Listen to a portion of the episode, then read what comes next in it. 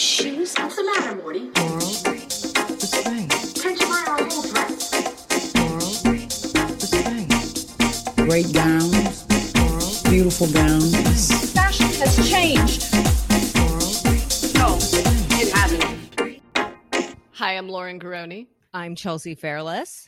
And this week, we're doing something a little bit different. In honor of the release of House of Gucci, we thought we would dive into some infamous and or obscure fashion crimes. And because this is a very special episode, we have a very special guest. She is a writer, a fashion historian, Costume Institute alumni who is currently holding court at Parsons School of Design, where she teaches fashion curation and death of cool. Our friend and mentor, Miss Jessica Glasscock. Hello. Thank you for having me. Of course. You're actually the only person I would do this with, like a full ass episode, because we're actually, you know, we're friends. So it's not as scary. We don't have to be real journalists, you know?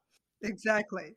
But if our audience thinks that we have just an endless reserve of fashion history knowledge, it pales in comparison to that of your knowledge, Jessica. Thank you so much. And I love doing this with you guys because I am equally like at home here.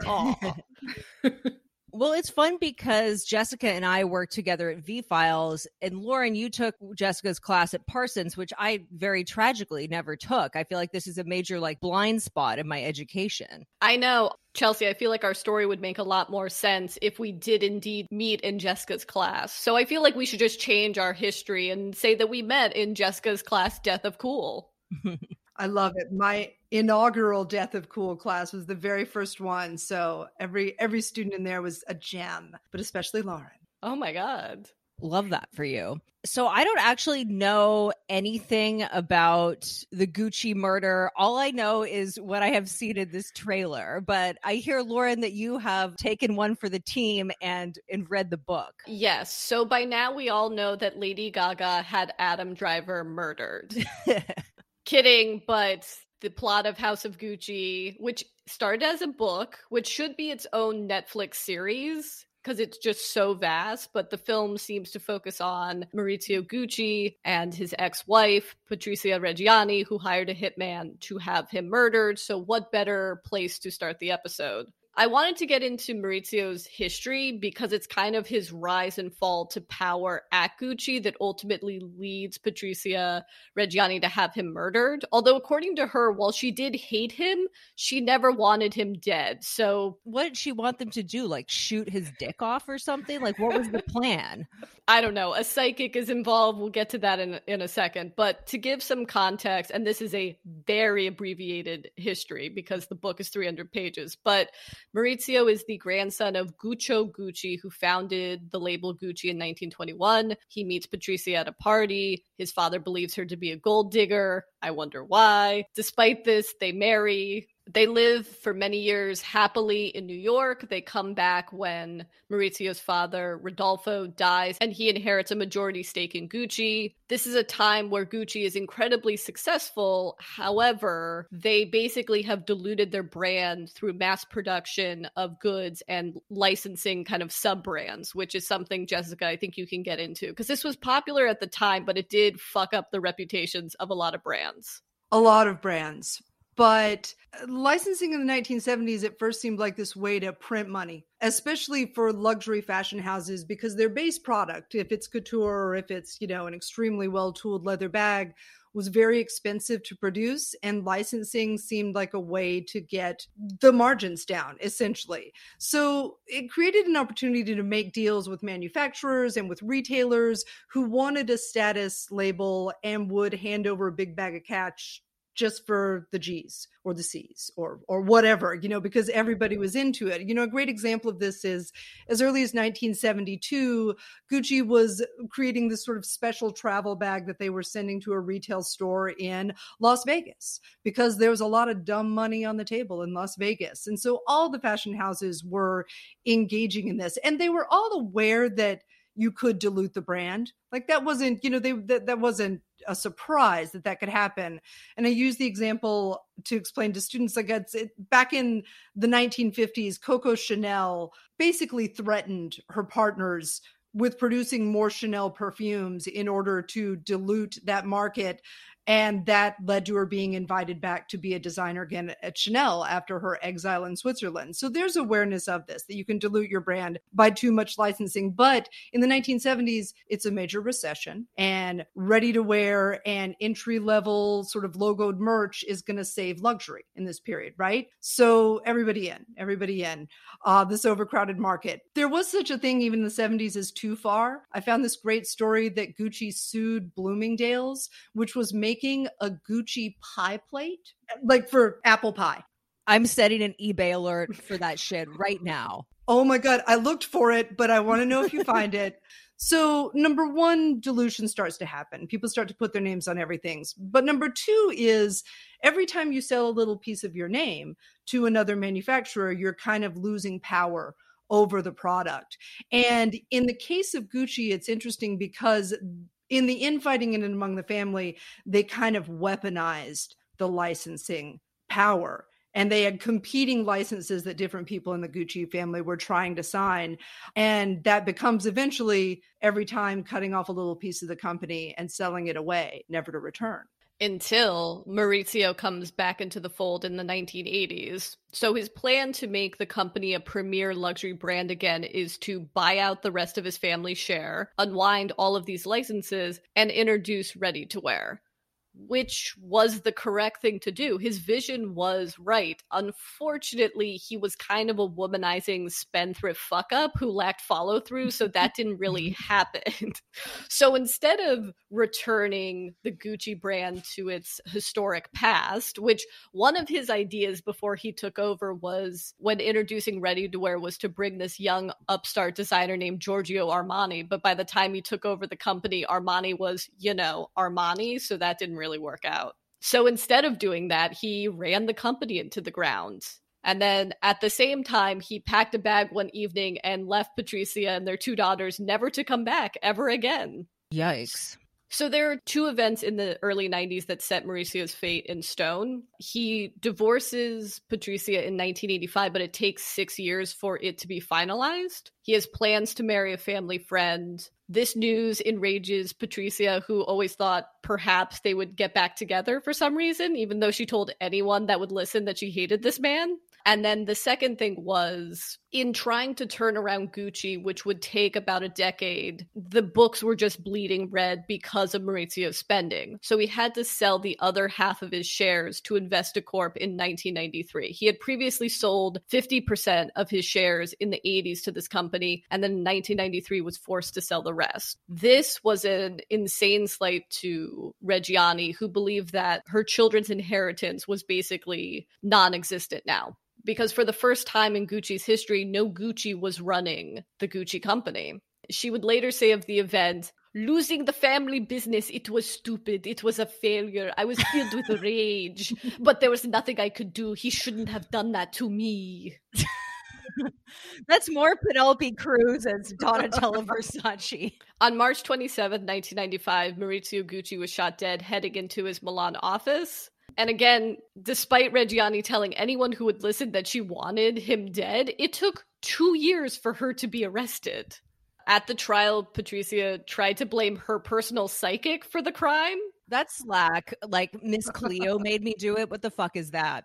Yeah, it did not work. And in 1998, Reggiani was sentenced to 29 years in prison. She was released in 2016. She did have an option to be paroled in 2011, but declined because a condition of her release was getting a job, and she refused. But wait, don't you kind of have to have a job in prison anyway? Like, you're not just sitting around watching like HBO Max all day. Like, you have a full ass, right? I don't know what Italian prisons are like. I was going to say, maybe it's like Goodfellas. Maybe they're just, you know, making pasta and getting lobsters and opening the wine. In 2014, she gave an interview where she said that she hoped to return to the Gucci fold, saying, "They need me. I still feel like a Gucci. In fact, I am the most Gucci of them all."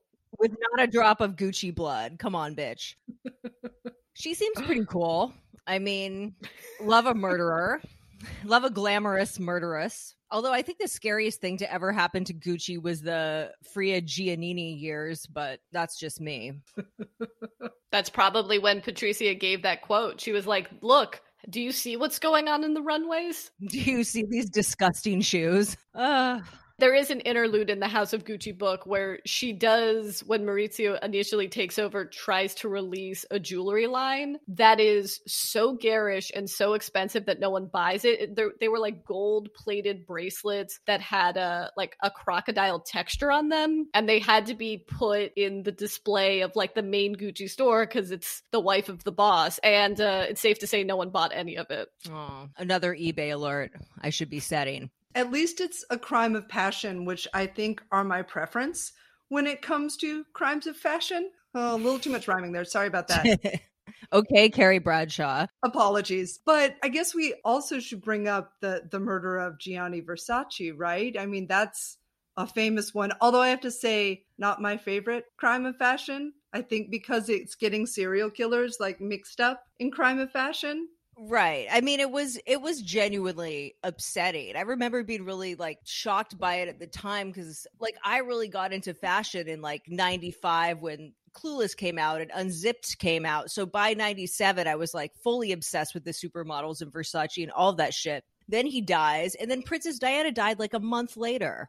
So fucked. The 90s were a pretty crazy time. I do, you know, Maurizio Gucci was shot in 1995. Gianni Versace was shot in 97. Do you think Armani beefed up his security? I hope so.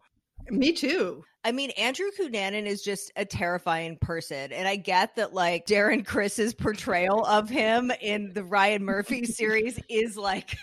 has strongly impacted how I view him. But, you know, he killed 5 people. He was a full-on spree murderer. I think what bothers me to this day is we don't know why. I mean, even in the Versace American Crime Story series, they don't get into it. And a lot of it is speculation because, yeah, we don't know. Because he took himself out of the equation at the end. If it was about fame, you know, he didn't wait around to cash in on that. I feel like what bothers me about the murders, it's sort of like the Michael Ehrlich murders just one that we know of, you know, at the end of the Club Kid era, which is another horrific violent crime of fashion in the late 90s, but it like colored the whole scene. And I feel like Cunanan's murder of Versace colors his whole career. And that kind of bugs me. I mean, I think I just don't want to think about it that way.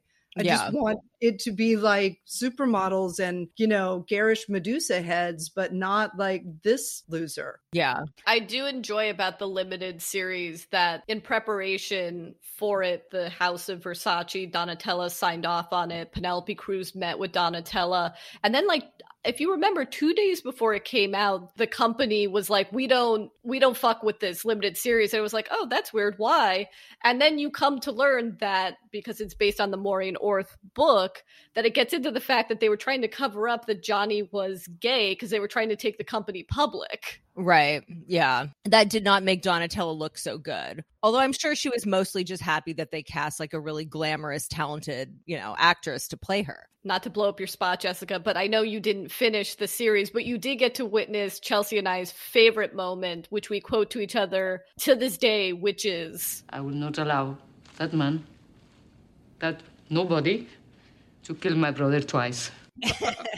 It's so good. I mean, that's what I was there for mainly was the Penelope Cruz, but I don't know. You know, I had the very Gen X experience with the whole serial killer thing in the 90s, and I feel like I want it separate in a separate bucket from my fashion. So I was like, you know what? I like my Brad Pitt California serial killer. I don't like this guy. I get that, but at the same time, knowing that you ducked out early in the season, you never got to the bottle episode starring Judith Light as the widow of the bisexual real estate tycoon that he murdered like earlier on his spree. Like that was the high point of it for me anyway. That and Ricky Martin being really hot. So yeah, we don't have much more to say about the murder of Gianni Versace, but it seemed a little out of place if we did not reference it. And I think we're moving on to... Well, I have something to talk about. I know. We've talked about murders. Let's get into stalking. Ooh. So I wanted to bring attention to a fashion-related crime that has been living rent-free in my head for years, which is the fact that Jil Sander had a lesbian stalker. To provide a little context for those of you who may not be super familiar with Jil Sander, she was very influential, important minimalist designer in the 80s and 90s, the Phoebe Philo of her time. She doesn't design for her namesake label anymore, but she has this ongoing collaboration with Uniqlo that people still line up for, actually. It's good. Yeah, it is good. I have stuff from it. And she's also a lesbian, but she never was like waving the pride flag. She was very like Jodie Foster-esque about it, and that she was just like, I'm a private person. Unfortunately, this stalker situation is kind of what outed her to a lot of non-industry people, which is arguably the worst way to come out in the world, I would say. I mean, that and being outed in the mid-aughts by Perez Hilton, yes. Yeah, that's equally dehumanizing. So she had a partner of nearly 30 years named Dickie Momsen. Dickie died in 2014 of cancer, tragically, but in 2006, Jil and Dickie were both terrorized by this woman named Sandra D. And I mean, it's Sandra D like the letter D, not like Olivia Newton-John's character in Grease, just to clarify. That would be a John Waters film. I mean, this should be a John Waters film. There's so little about this online that I actually had to use Google Translate to just translate a bunch of old German newspaper articles about this. But basically, Sandra D had been sending them obscene letters, which I'm very intrigued by. Obscene phone calls. She showed up at their house. She spied on them and followed them and terrorized their family members and said that if they didn't break up, she would kill both of them. Fully fucking terrifying. Basically, she, as the court-appointed psychiatrist said, she was suffering from delusions of love. She believed that Jil Sander was in love with her, that they had a relationship, and that Dickie was getting in the way, which is why she had to go, basically. And she also called Dickie a whore in open court. It's very, very dramatic.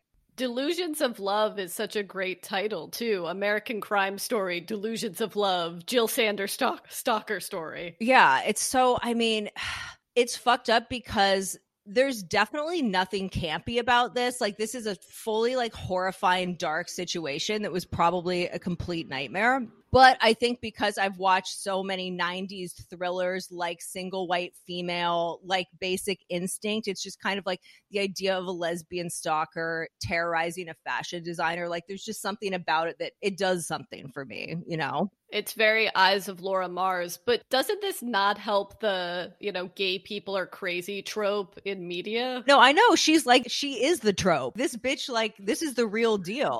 She was that. And she was, sentenced to 15 months in jail, but ultimately didn't serve it because they just institutionalized her.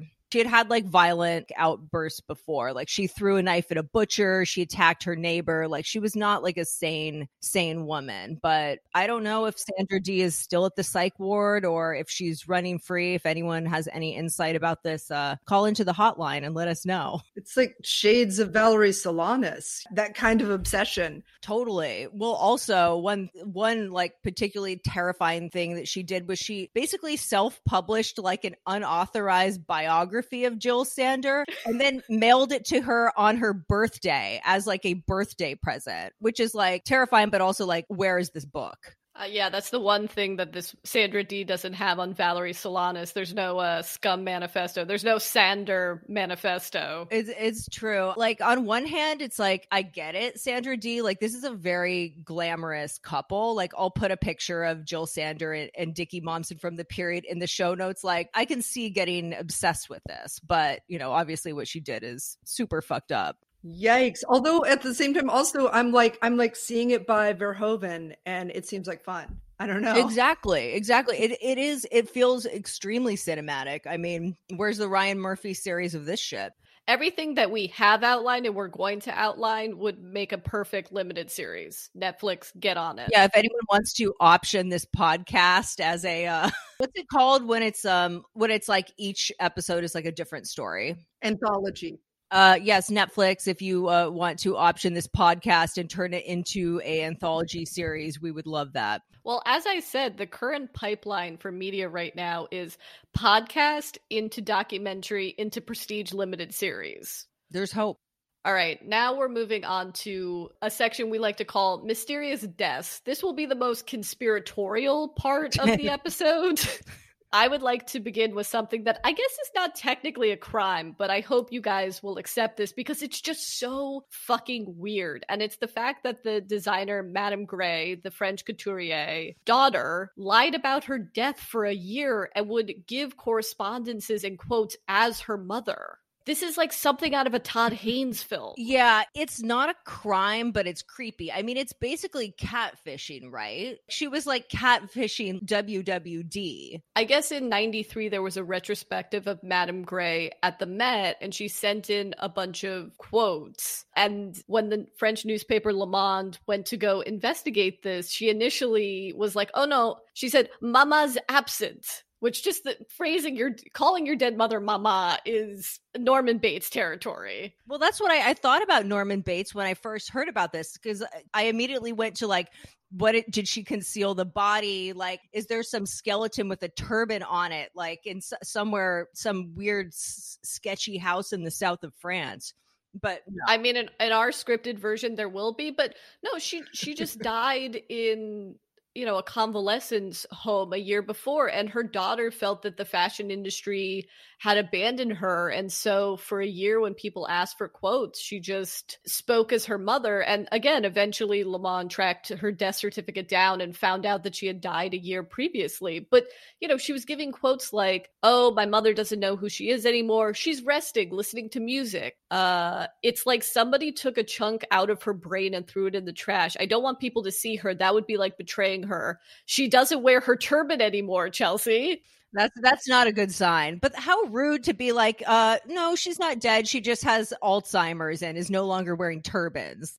I think this bitch was jealous of her mom and like wanted to be her mom. Like in my Ryan Murphy adaptation of this story, the daughter is some sort of like failed fashion designer that never really had a breathtaking vision for women's wear like Madame Grès did. And then, you know, after her death can then just assume her mother's life. But Chelsea, she's not telling on her mother. When she gives that quote about what her mother is doing, her mother's already dead. Like, that's the weirdest thing. Just say no comment. I have a question and maybe a theory was, so were Madame Grès designs still being produced for her clientele? Like, was she potentially protecting the atelier? I don't think this was the 90s. So I don't think. Yeah. It's not dissimilar to what happened to Gucci in 84. The label was in the red. She sold it to a businessman who then 2 years later resold it to an equity firm, who then sold it to another equity firm that did not guarantee her royalties. Intriguing. Yeah, then I'm going with the Baby Jane version. Yeah. There is something really dark and sinister about it, I think. And there are some things that are just straight up aren't crimes, but like they should be kind of crimes. And I think impersonating someone and concealing their death is one of those things. Yeah. And there's no foul play suspected. She had nothing to gain financially. She just did it. Well, we all grieve in different ways, I guess. I have a mysterious death, and I think I have solved the mystery. Okay. So I'm very excited. I basically went like full CSI on Dior's heart attack. Ooh, are we breaking news on the Every Outfit pod? Love this for us. I don't know if we're breaking news. I mean, he definitely died of a heart attack. That's a matter of record. Okay. But what was the nature of the heart attack and why?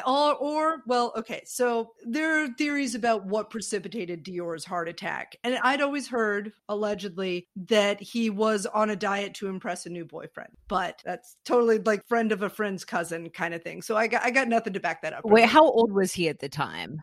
Gosh, I guess he was 52. Okay. But in the 1950s, 60s, that might as well be 72. No. People could live for a long time then. But I don't think that's true, Jessica. I know. My hand to God. But there's also this idea that somehow it's all about Eve. as in Yves Saint Laurent, who came after him at the House of Dior for 2 short years before he moved on to, frankly, his own enormous success. But, you know, it is that delicious idea of like a young ingenue designer who comes in. And but I don't think so. And I'll tell you why. I went to the paper of record, which, of course, WWD, to kind of pore over it and, you know, get my crazy wall together. And, you know, so I was reading, and the report is that within 2 hours of his death, Dior had spent the evening quietly in his suite playing cards with friends. So that's the last thing he was doing. And he was doing it while he was on a vacation at a hotel in Montecatini, Italy, which was a spa town and sort of vacation resort going back to the medieval era, because this spa town supposedly had healing waters at 6 therapeutic springs. And so this idea of like all about Yves, I think, doesn't work because, number one, Yves Saint Laurent's name doesn't come up at all in the wall-to-wall coverage of Dior's death and the obituary. It is said that he was already under consideration or had already been sort of assigned the mantle at the House of Dior, but that's because Dior was ill, which everybody knew and was mentioned repeatedly in this coverage of his death. I can quote WWD. It says, "It was known Dior himself had been worried about his health for the past 2 years, and that in the closing period of his life, he was being assisted by at least 2 talented younger creators being trained to take over when the couturier retired." So he was already ill, basically. Then to sort of what precipitated the heart attack, what was going on, I go to John Fairchild's obituary in WWD. He's the longtime editor and spiritual leader of the publication for a number of years. And he talks about it in his opening lines. He says that Dior was, quote, "in the 11th year of business and still active, but forced to give more and more work to assistants because he began to tire easily. He was a gourmet and, against doctors' advice, overate. One of his great passions was chocolates, often given to him by female admirers." Close quote. Wait, what? First paragraph of his obituary, man. I mean, obviously, then I'm like, death by chocolate? Oh, my God. How many chocolates did he eat? Like, what the fuck? I don't know, but that's how I want to go. Like, if that's the truth, I'm kind of into it. Like, but and so later in the obituary, Fairchild alludes to Dior. You know, he talks about these female admirers, i.e. the women who bought his clothes, but then also says that Dior's designs demanded that women be, and I quote, "figure conscious." And figure conscious is the word so much associated with Dior and his work and that hourglass, very intense silhouette. So, I mean, there is a conspiracy theory in here that these women had their revenge with all this chocolate, but I think not. I think that's too much of a conspiracy. So I finally, sort of looking into it a little more, decided that what I think it was a death by crash diet. And the reason I think that is, number one, I feel like Fairchild basically says it. Like, and if anybody's going to say he had too much weight, he needed to lose it, and that's why he died, it's going to be Fairchild, because he's very much from the, if you don't have anything nice to say, sit here by me, school of reporting. So I feel like if anybody's going to say it, it's going to be Fairchild. Right. It's what I read. But I also looked up this town of Montecatini and the spa they're in. I love this investigation. There was like yarn and like connections in my room. You're on like Google Earth, like finding the deep dive. So Montecatini, spa for a long time, by the 1920s is kind of known as like a weight loss spa. So that is part of the purpose. I even found this article from the 1920s that was titled "Martyrdom of the Obese at Carlsbad," which was about these 2 sort of Vogue women's quest for the right, you know, place to go and take the waters. And they actually dismissed Montecatini, saying, "An August a few miles away from Florence might be more of a kill than a cure.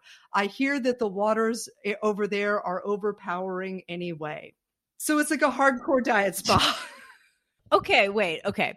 So if he died of a crash diet, why did Karl Lagerfeld and Marc Jacobs not meet the same tragic fate? They didn't drink the water at the spa. Karl Lagerfeld just drank Diet Coke.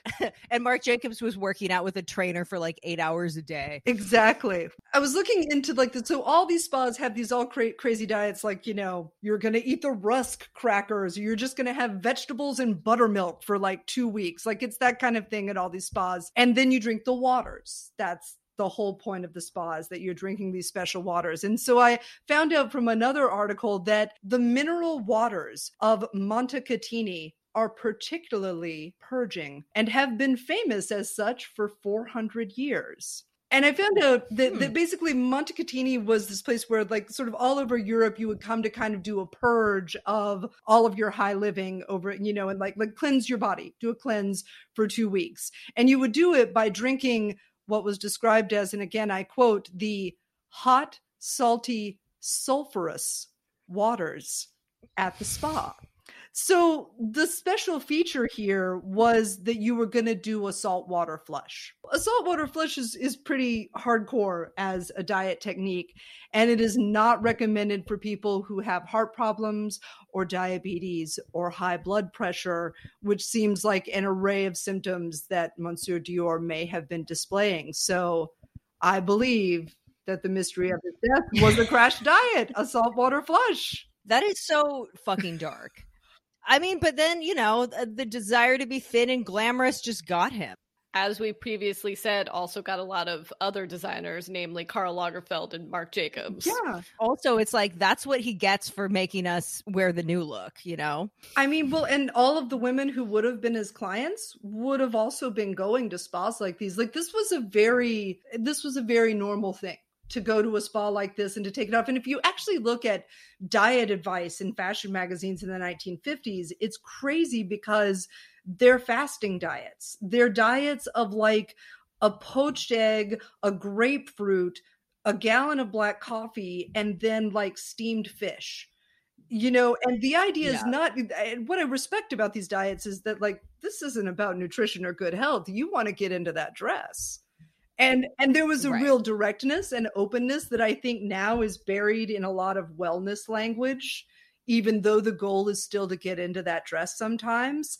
There's like these layers of dissimulation, I guess, over it. Yeah, I guess like women's magazines and stuff, they can't outright tell you to starve yourself anymore. No. So they just tell you to fast or whatever. I mean, we have a few Helen Gurley Brown. Oh yeah, well, her books are incredible to anyone that wants to read the most deranged self-help books of all time. But she was basically like a high-functioning anorexic. You know, her diet advice is with some of the most outright disordered eating you've ever seen. Yeah, she was fully that. Like, I'll have a grapefruit and some cottage cheese and some champagne and. Yeah, lunch was cigarettes and champagne. Rest in peace. God, why do we love such a fucked up industry, guys? That's a whole different episode. Yeah, well, it gets you, you know? But I think the cool thing about her was, on one hand, she was drinking the Kool-Aid and was like very obsessed with presenting in this just like thin, proper fashion sort of uptight way. But at the same time, her writing was so unhinged and she was so sort of like honest about her relationship with dieting and exercise. And she was very like self-deprecating in a way. We should say, for those who don't know, Helen Gurley Brown was the editor of Cosmopolitan. Yes. And put a naked Burt Reynolds in the magazine. So, you know, feminism. And to bring it back to Sex and the City, wrote Sex and the Single Girl, which is where the title of Candace's column originates. Anyway, God, all roads lead back. It's really true. Well, speaking of where one's love of fashion can take you, I think it's now time to get into a little shoplifting. Uh-oh. Sure.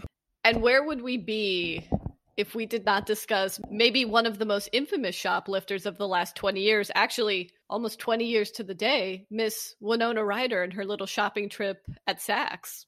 That to me is one of the best things that's ever happened in culture, hands down, because it's campy and it's fun and it's kind of dark, but it's actually not that dark. But I knew we were going to talk about this today. So I was like, oh, I need to rewatch the video of her stealing from the security cameras in Saks. And I completely forgot how brazen she was. Like, it's not like she was like hiding, putting a sweater in like a shopping bag that she already had. She was literally like carrying shit out the door the way that I carry shit at Uniqlo when I'm trying on like 50 things. You know what I mean? It was very like, it was like she was like a pack mule. To go back for the three of you that somehow listened to this podcast but don't know about this incident, on December 12th, 2001, Winona Ryder was arrested for shoplifting more than $5,000 worth of designer goods from Saks Fifth Avenue. Although it's Saks, so that could have been three items. Like, who's to say? Ryder was seen in a now infamous security footage, as Chelsea was describing, using scissors to snip the security tags off clothes, a handbag, and hair accessories, and then putting them in a bag of Saks goods that she had purchased earlier, which might explain the brazenness that you saw, Chelsea. So she bought stuff, then went back to shop, and she was stuffing the things she was stealing in a bag of stuff she already bought. But why was she not doing this in a dressing room? Like, she was snipping like in the store. That's what I'm saying. It's just like really, really wild. I love this detail that when she was arrested, a security guard gave an interview afterwards and said she was preparing for a role and that her director had told her to steal. We're still waiting for that movie, Winona. What was that role? I'm trying to think of any role where like adult women are like shoplifting. Chelsea, she was lying, but I'm going to... I'm aware that she's lying. I'm just saying, like, where is this fabulous shoplifting movie? I'd love to watch it. We need to write it, I guess. I'm going to just start using that now as an excuse of like, oh, I'm sorry, I stole this because I'm a writer and I'm writing a movie about shoplifting. So the LA district attorney assembled 8 prosecutors. Don't we think that's a touch too many? It seems like a misuse of funds, yes. To bring 4 felony charges against her. The trial, which only lasted 6 days. Chelsea has a love of jury duty. Could you imagine being on this jury? That's like what I dream of. Can you imagine? A detail I love is that the movie producer Peter Guber was on the jury, and he had produced 4 films that Winona had done, which is like, how did he not get bounced from the jury? Yeah, that seems like a conflict of interest. Anyway, in December 2002, she was sentenced to 3 years of probation, 480 hours of community service, $3,700 in fines, and $6,355 in restitution to Saks Fifth Avenue. And she was also ordered to attend psychological and drug counseling. Wait, so that seems like a lot. Like, she just stole a few like Marc Jacobs sweaters. Who gives a shit? Yeah, it said that it went to trial because they couldn't reach a plea deal. But this, again, as Angelino, seems like a misuse of our taxpayer dollars just for her to get probation. Yeah. I mean, so they basically judged her to be like kind of a neurotic shoplifter. That's where they went with this. Because that's a grand tradition in department stores, probably Saks itself, because it goes so far back. I mean, upper middle class ladies' kleptomania is an idea that goes back to like the 19th century, without a doubt. Like, that women would go in and they were so fragile and unstable, you know how girls are, and they would just not be able to resist the amazing goods in the various department stores. And then they would get caught, except they wouldn't get in any trouble. They'd just bill their husbands, which I don't understand why they didn't just bill Winona's credit card, right? Didn't they have it? Yeah. Yeah, that's what her lawyer, Mark Garagos, who would go on to defend Michael Jackson later. But her lawyer claimed that as soon as they sat her down, it was all a misunderstanding. She gave her credit card. But unfortunately, there is that security cam footage that shows her clearly cutting tags. Yeah. Yeah. She fucked herself with that one. I love how she ended up wearing Marc Jacobs to her court date. And it was like during that era where it was all about those sort of 60s Peter Pan collar, Dolly Bird type shit. I think it's a very fun little court rebrand for her, you know, and she didn't do the cliche thing, which is to wear like a white pantsuit or something. Also displaying a complete full circle moment, and also displaying that Marc Jacobs is always in on the joke. One of the things Winona Ryder stole was a Marc Jacobs sweater. She would then go on to wear Marc Jacobs to court, as Chelsea just indicated, which those photos then inspired Marc Jacobs to cast her in the ad campaign the following year. I mean, honestly, I love the Jurgen Teller campaign. It's amazing. But if I was Marc, I would have literally just bought those photos from Getty Images of her like in court, you know, in the dress. I wonder, did she get paid for the ad campaign for Marc Jacobs, or was it part of her restitution? I couldn't find anything about that. I'm sure they paid her. Did she try to put that towards the 480 hours of community service? That's what I'm thinking. She's like, they wouldn't let me wear makeup. Jurgen is a very fussy photographer. Did not make me look glamorous at all. Although, of course, she did. Yeah, I'm sure the iconography that people know the most from this case would be the Free Winona shirts, which even before Winona Ryder was charged with a crime, a local shop owner made these shirts that said Free Winona that had a graphic of a 1960s woman with a bouffant that more looks like, you know, Winona Ryder and mermaids or something. And this is still early days of the internet. I would say we're like in between internet 1.0 and 2.0, but they went the early aughts equivalent of going viral, to the point that Winona Ryder was on the cover of W magazine in June 2002 promoting Mr. Deeds with Adam Sandler, which is a rough one. Yikes. Wearing the Free Winona shirt, even before she went to trial, which is pretty brazen, I feel. Oh, completely. Completely. But that's why we love her. Yeah, I was going to say respect. And today, Free Winona shirts are still being made by Virgil Abloh, who is just like churning them out for Off-White and has been for a few seasons now. If anyone needs a phone case that says Free Winona. But it basically, like, it's not the original shirt. It's just the text. It looks like it was designed in 5 minutes, like kind of like the Dior We Should All Be Feminist shirt. And also the fact that Off-White sells their shirt for $285. So speaking of crimes in Beverly Hills, I wanted to mention a more recent crime, which was the rampant use of stolen or fraudulently obtained EDD cards on Rodeo Drive. EDD cards being the prepaid cards you get when you're on unemployment in the United States. So this was going on for months during the pandemic because people were either like robbing mailmen, robbing their neighbors, and stealing these unemployment cards, or they were just applying for them under fraudulent circumstances. And some people were even applying for PPE loans, which were the loans for businesses.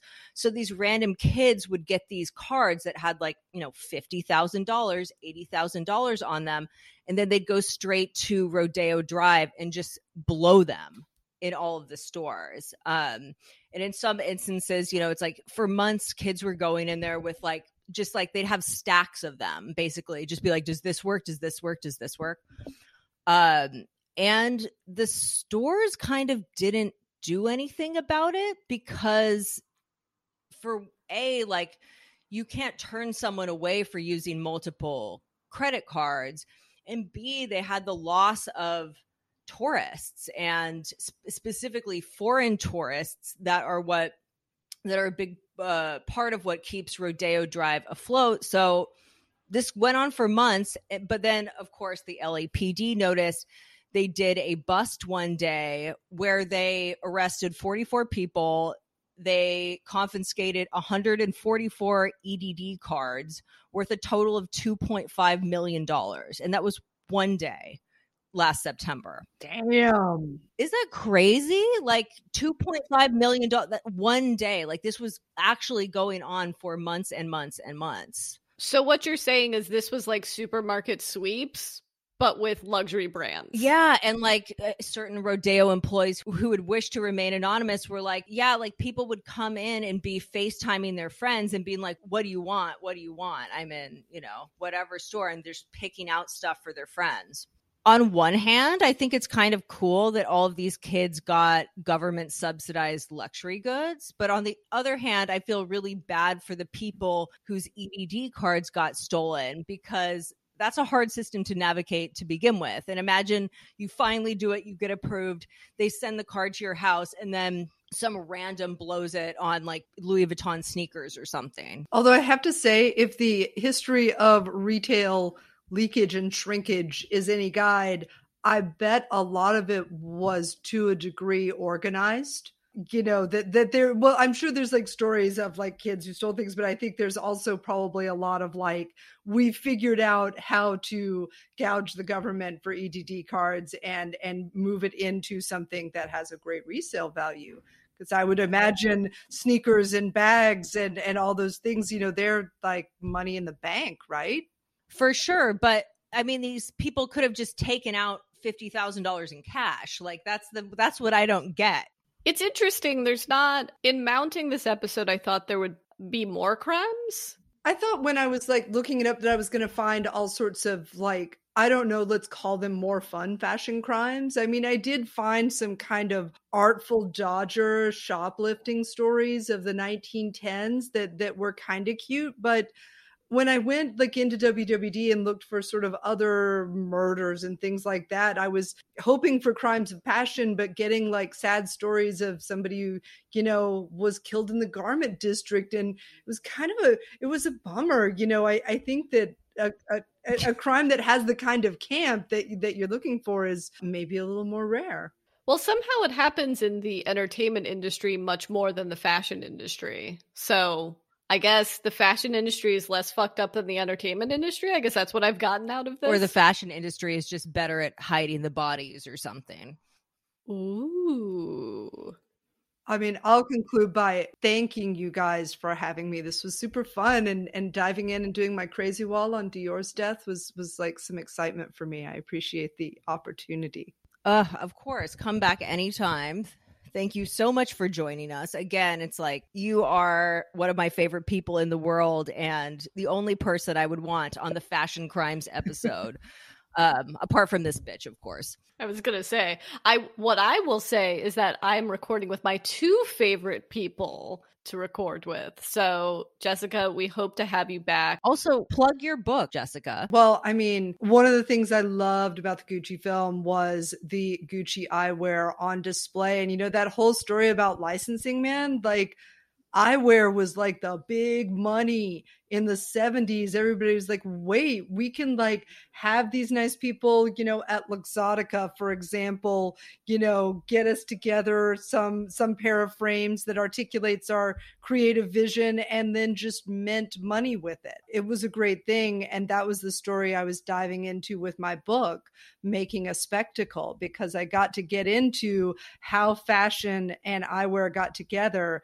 And then you've got this movie where it's like the most dramatic extremes of that. So everyone, buy Jessica's book, available wherever books are sold.